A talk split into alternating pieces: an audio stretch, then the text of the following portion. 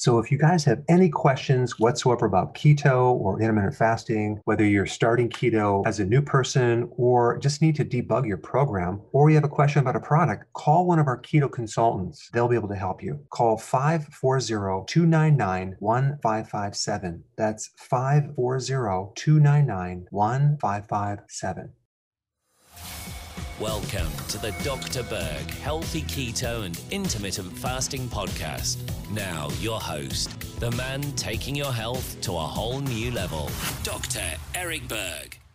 Hello, Dr. Berg here. In this video, we're going to talk about saturated fats and insulin resistance. Okay, so a lot of times um, when you see in the news or on YouTube videos, um, there's a certain group of people that are really pushing that saturated fats are the cause of diabetes, um, problems with insulin sensitivity and insulin resistance. So I just want to talk about some of the studies that are out there uh, that are so-called, they're, they're using as proof.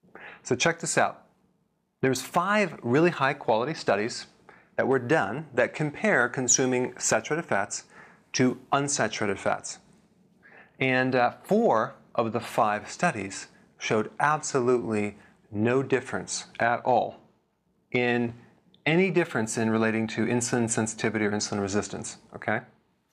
Now, the fifth study, called the KANWU study, and that's the one that's most cited, most used in this argument.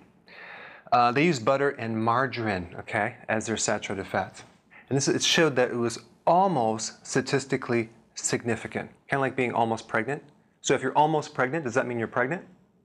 So almost is not proof that consuming saturated fats will lead to diabetes. Okay, so you can pretty much invalidate that study, and they pretty much omit uh, all these other four studies. Okay, now there's other studies too that were more of a trial, and uh, especially the large European uh, Lipogene random controlled diet trial, and they found that when you consume saturated fats, it had no effect on insulin sensitivity after 12 weeks.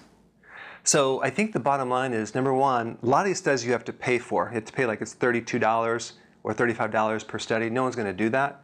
Uh, number two, even if they have the studies, um, it's almost in Latin for most people. They can't understand, they can't really read it because there's too many big words. And they don't have the time.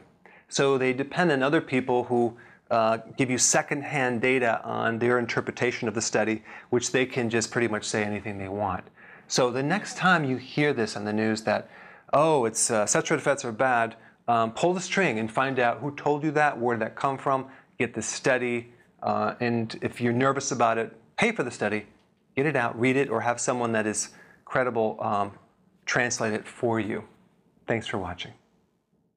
Hi guys. Hey, listen, I created a pretty amazing evaluation quiz down below that actually analyzes your symptoms to find the cause the root cause of all of your symptoms, the most likely cause. So take the quiz now, and we'll send you a report. Hey guys, I just want to let you know I have my new keto course just came out. It's a mini course. It covers all the basics and how to do it correctly. You can get through this in probably 20 minutes at the very most. So if you're interested, click the link below and get signed up now.